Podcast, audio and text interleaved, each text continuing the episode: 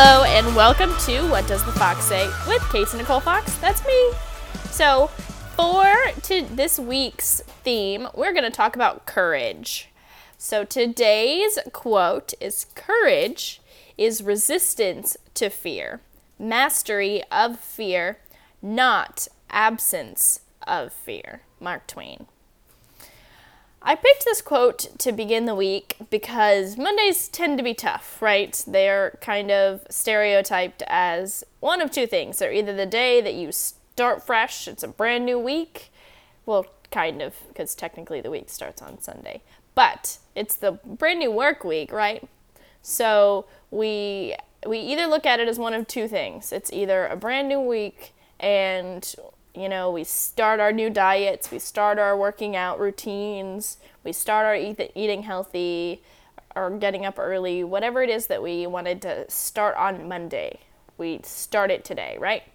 Either that or it's the the day that we hate, right? It's the day we get back to work, back to the lives that we dread because we our weekend is over and we get our time off is over and it's back to the grind, right?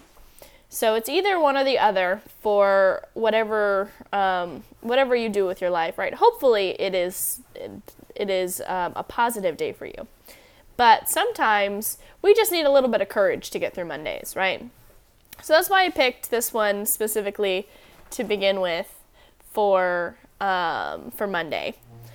Courage is resistance to fear, mastery of fear, not absence of fear. I think that sometimes we feel like courage is a this courage is this thing that we have to have no fear in order to have courage. And when that's not true at all. There's no such thing as no fear, right? The people who seem to be fearless just end up becoming best friends with their fears, right?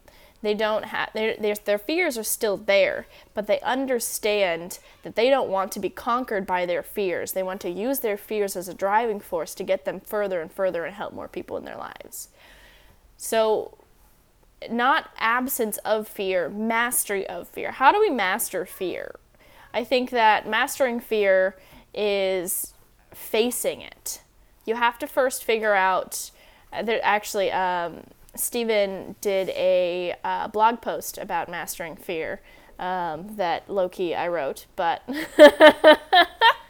um, so in it we talked about the um, the need to first identify what it is that started the fear. Like where did the idea come from? We never when we were kids we played with snakes, we played with bugs, we played in the dirt. We, you know, we didn't have a care in the world until somebody told us that we should be afraid, right? Or we saw something on TV of a snake eating a mouse, and we're like, oh God, they're scary. Well, snakes are kind of scary, but you know what I mean. Um, things that we shouldn't fear tend to become fears because of what we're taught, right? So first you have to identify where did the fear come from, and then you have to identify how you can overcome it, um, you have to first identify it and then and then you have to confront it. Whatever it is that that helps you get over your fear. If you're afraid of heights go to the top of a building. Go on some hikes that have really tall um, summits. You know um, actually stephen is going to be going bungee jumping this year to get over his fear of heights. He has not committed to skydiving yet but first his, his first step is bungee jumping. Um, i am not afraid of heights I love heights, but um, we all have our fears, right? And um, some of ours can be more emotional than they are physical, like the fear of snakes, the fear of drowning, the fear of. Um, there's tons and tons and tons and tons of different kinds of fears out there, right? But some of them can be more emotional, like the fear of being alone or the fear of not being enough, right? Those those tend to be I think, more prevalent in our daily lives than the um, than the than the fears of heights and whatnot, because those kind of just hit us like once we're up in a high place, in comparison to fears of being alone, fears of not being enough, fears of rejection. Those fears can consume our lives. So, if if you have any kind of fear, which everybody does, so whatever your fear is, I encourage you to face it first. Um, first, identify it, and then let's face it. And that's how you can have real courage. It's resistance to fear, mastery of it, not absence of it, by Mark Twain. All right, guys, that is what the fox says for today. Thank you guys so much for listening. Tune in tomorrow for more encouragement, and I hope you have a marvelous day.